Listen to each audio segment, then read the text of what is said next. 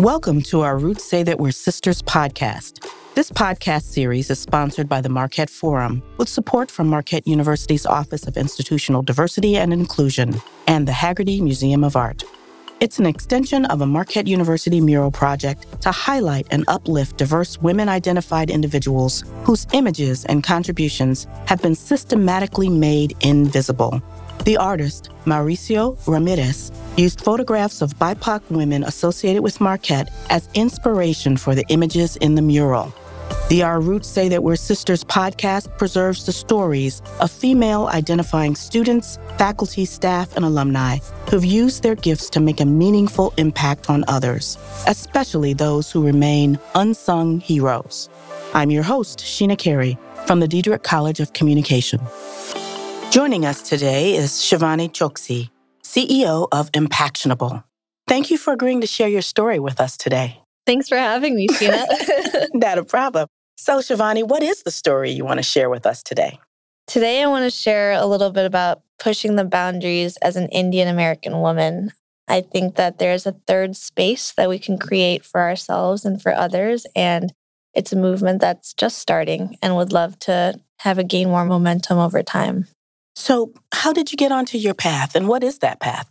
Yeah. So essentially, I started my journey back when I was a freshman at Marquette. But before that, I came from a very conservative Hindu sort of household. We were taught to live life according to a series of checklists.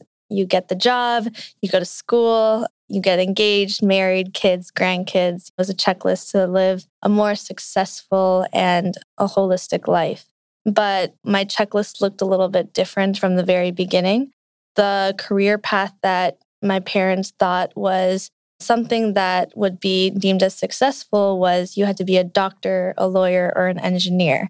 That was essentially sort of the mentality that was created from the very beginning. So I started my journey at Marquette thinking that I was going to be a doctor. So I majored in biological sciences and for some reason, I was working twice as hard as others, but was still getting C's and was not understanding why things weren't clicking for me like they were for others. And then that all sort of changed during the second semester of my junior year when I went to my grandfather's school that he built in Dehgaum, India, around 50 years ago. So I visited that school, I would say two or three times before, but I really saw the school for what it was during that time. He told us stories about how he fought with the government to get some sort of budget going and funding going to build a school. He worked with his other friends there and they built it from scratch. And 50 or so years later, I was able to really spend time with the students there for that week that I was there and ultimately saw that it grew into staffing eight teachers or holding 400 students, students that were basically living on subsistence farming and practices there that wouldn't have an education otherwise. So something in me sort of just clicked from that moment on. I came back to Marquette. I changed my major from biological sciences to peace studies and conflict resolution, something that I would not recommend during the second semester of your junior year. Not the major, but the timing? Yeah, the timing. the timing, definitely. So I made that my major and bio. I had enough credits, so made that my minor. And there was also Arabic that I had taken as well as a part of that combating that sort of Islamophobic rhetoric that I was also told from the very beginning. So I learned Arabic to sort of rebel against my parents that way too. But essentially, one thing led to another, and I ended up graduating early, went on to try to figure out what was the next path for me. If I wasn't going to be a doctor, maybe I could be a lawyer instead. So I ended up taking the LSAT. And another thing about me, I don't test very well either. So when I took the LSAT, you know, I was aiming for a 160. The highest you can get is a 180. So I'm like, all right, I can at least get into the average score there and get into some college. Ended up getting a 145, totally bombed it, and was facing another existential crisis like, what's going on with me? Why am I not good in school like I traditionally should be? And ended up for some reason, the week before George Washington University's Master in Public Policy application was closing, my cousin actually just notified me that it was closing. And that's something that might interest me. They don't take the GRE.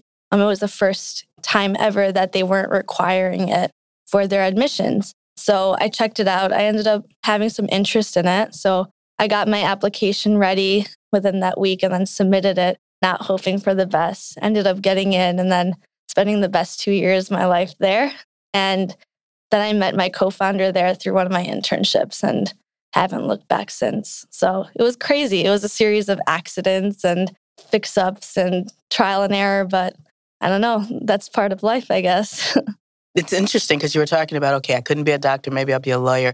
It sounds like you were still trying to hit that checklist, though, oh, right? Yeah. Oh, yeah. so, my real question, though, is how has your identity helped you to disrupt that checklist? Mm-hmm. I know that mm. some things have been serendipitous, mm-hmm. but it seems as though there's been this sort of determination to really create your own path.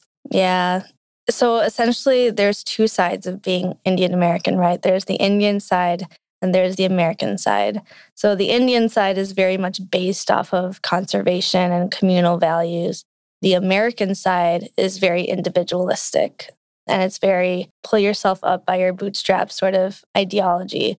So I think in that way, as an Indian American, it's helped me kind of see a third space that I wanted to create for myself maybe I can take some from this culture and some from this culture and make something of my own. So I think my identity has really helped me navigate and really rely on my gut for what seems right to me. I think the American side comes out a little bit strong in that way, but the Indian side really helps me see the value in family and sees the value in more of like the culture and retaining the culture there as well.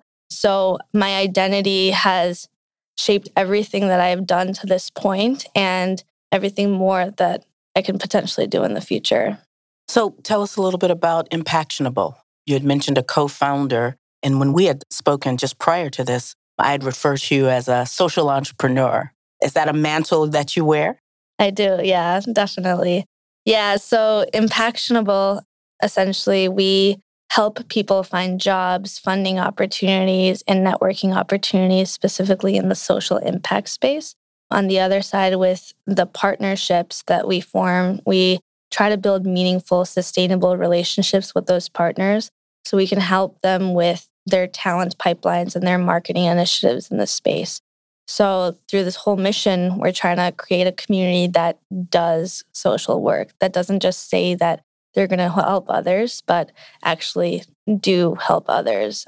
So, yeah, it's growing strong. We have an international sort of presence now as well, and it's really exciting. And how old is the business? Two and a half years. Okay. What are your hopes for the future of this business? What would be the impact that you hope to gain through this company? Yeah, I think I think it just goes back to the mission that anyone, no matter who they are or where they are, can make social change, can make social impact. Sometimes we think about impact in terms of revenue, or we think of impact in terms of meeting the bottom line instead of the triple bottom line. I think, especially the way that millennials and Gen Zs are starting to view the world, is that everyone wants to make a difference, but they just don't know where to start. So essentially, we're just helping people start, and hopefully, their careers can be sort of a an example for that. Excellent. In what ways does the theme of the mural resonate for you? Yeah, absolutely. So I love the fact that essentially this mural kind of puts the people who are traditionally marginalized and ostracized, especially within Marquette. I see it more so than ever, but those people, women of color, women identifying people of color, are now front and center it's now changing the narrative to share a little bit about their perspective that they will be seen and heard, that there is a sort of communal aspect towards not only the people who are represented in the mural, but hopefully people who are viewing the mural as well. There is something powerful to be said. And the fact that it's being held at Marquette is even more influential. especially based off of my experience when I was there in 2013 to 2016. There was a lot of microaggression and systemic racism that I would see play out every single day, not only in my life, but in my friends' lives as well. So I know that there have been controversial murals in the past, but I love the fact that this initiative is happening and that women identifying persons are being seen. What do you feel has been Marquette's impact on women of color? This is a tough question. it's a very heavy topic. During my time at Marquette, I would see outward signs of racism and sort of oppression that was not only seen within the student body, but within administration and professor levels as well. It started from the education that we were taught. For instance, a lot of the core curricula in English, literature, history were taught from certain perspectives that were very problematic.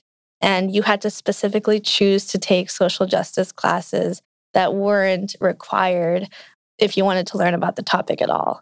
So there was always a question of representation. There was always a question of, okay, you're saying that you're helping, but what are you actually doing?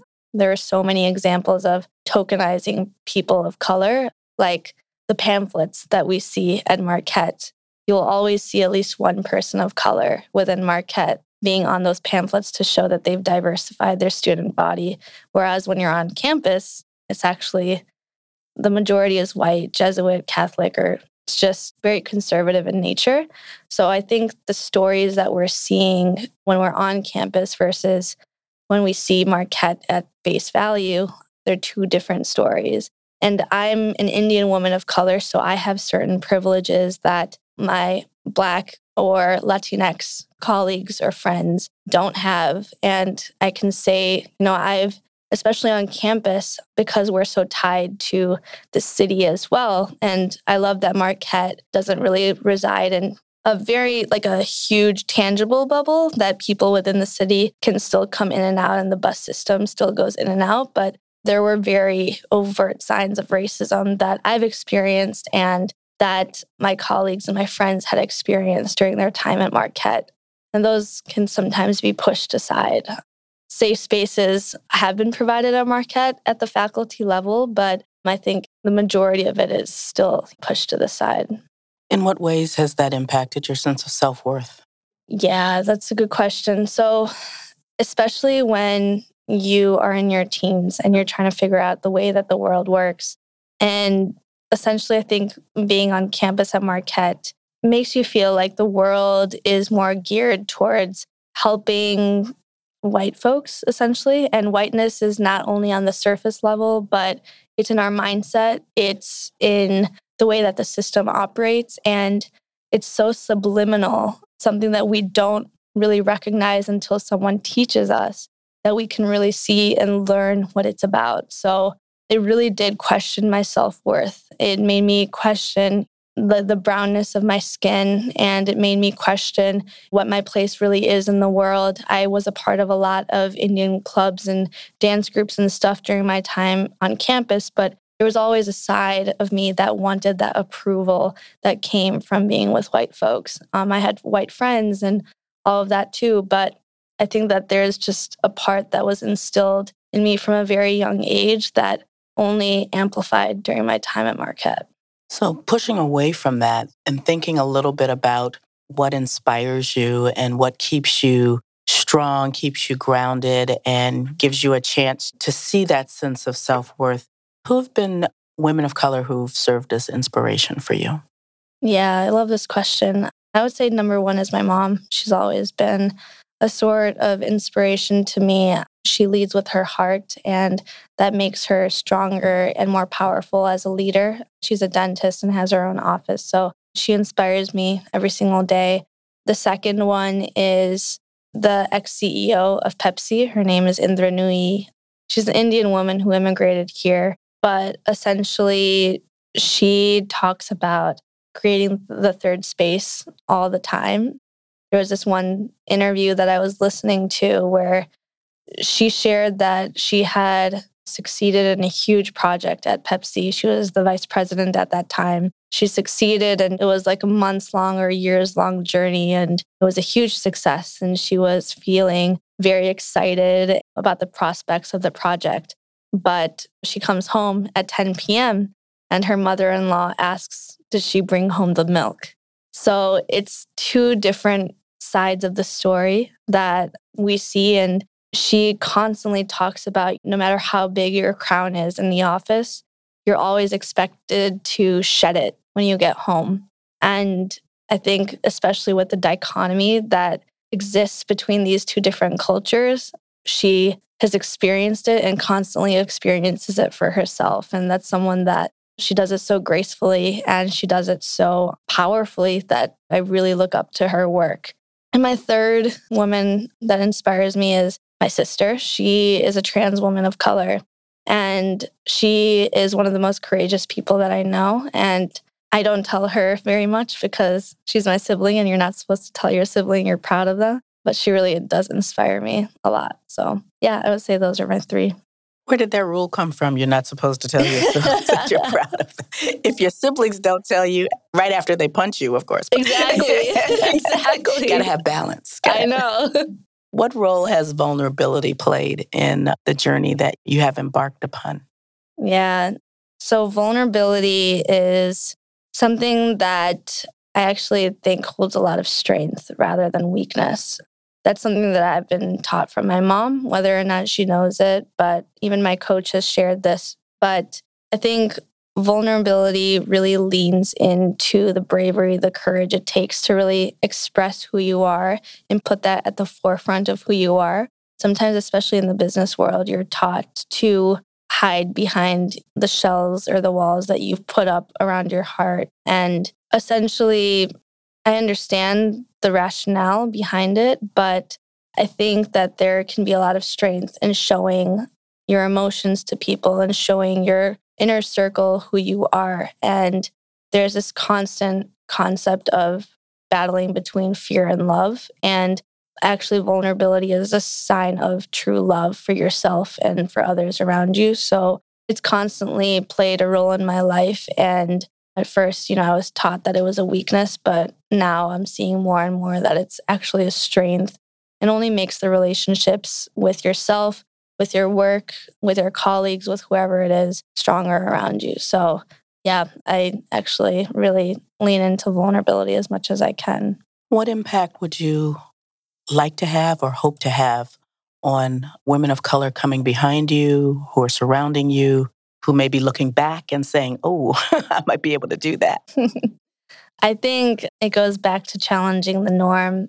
I know that my whole spiel is geared towards Indian women of color. And I can speak to that experience because I'm one myself. But I think it's really about challenging the expectations that have been given to you from the very beginning and really relying on your gut for things that do feel right to you and really asking yourself anytime you learn something, is it something that is expected of you or is it something that you want to do? Constantly pushing back on that is really important and it will only make you more independent and stronger and better for yourself and for your community. So, yeah, that's what I really hope for women of color, for Indian women of color. And I think that will only make us stronger for the future. Are there any suggestions that you would give to women who have heard this idea that you've posited around creating a third space and how they might do that for themselves? How do you determine what that third space is for yourself? Mm, that's a great question. So I think essentially for me, it ended up being the fact that I was a very spiritual person. So I was able to listen to the signs around me and why things were the way that they were. I think starting in this journey, it's really important to start asking the question why to anyone and everyone who is trying to teach you something. So my parents, for instance, would tell us, okay, these are some of the religious practices that you should do. And I would ask them why. And they wouldn't have an answer for why. They would say, oh, it's just because it's been done the way that it's been done for years. And when that's the answer, then you start thinking, hmm, maybe there's an alternative or maybe there's something better. So when you start asking why, you'll be able to see certain layers unfold. And it doesn't have to be as drastic of a third space as it was for me. Maybe there can be instances of third spaces for you, but essentially, constantly learning and unlearning and reiterating over and over, challenging what the norms are and what the expectations are, especially for women, I think is really important. And like I said, it can be really difficult and it can make you very vulnerable and it can feel like a weakness, but in the long run, it always pans out. It, I promise you, it always pans out. So, Shivani, what are your hopes for the future? This is a great question. My hope for the future is for people to lean more into the capital L in love rather than the lowercase.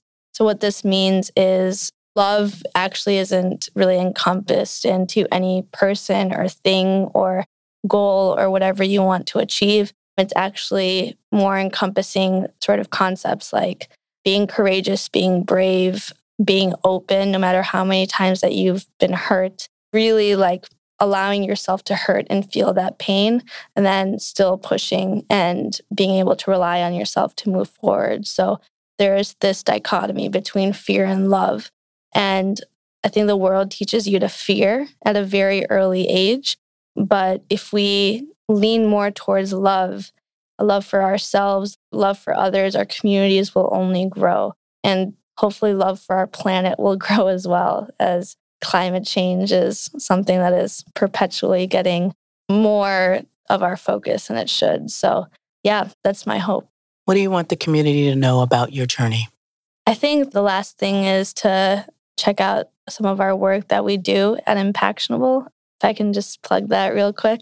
So, impactionable.com, if you want to check out our work, will help you find jobs in the space and help you find other people who love helping others and doing good work in their local communities. So, yeah, essentially, we just tell our community members that it doesn't matter how big you end up starting, you just have to start somewhere and we'll help you start somewhere. So, yeah, that's my hope. Well, thank you, Shivani Choksi. Your story stands as a testament to the amazing stories in our community yet to be uncovered. Our Roots Say That We're Sisters podcast and the Mural Project seek to make these stories visible. Again, thanks to our sponsor, the Marquette Forum, Marquette's Office of Institutional Diversity and Inclusion, and the Haggerty Museum of Art for your support for this project.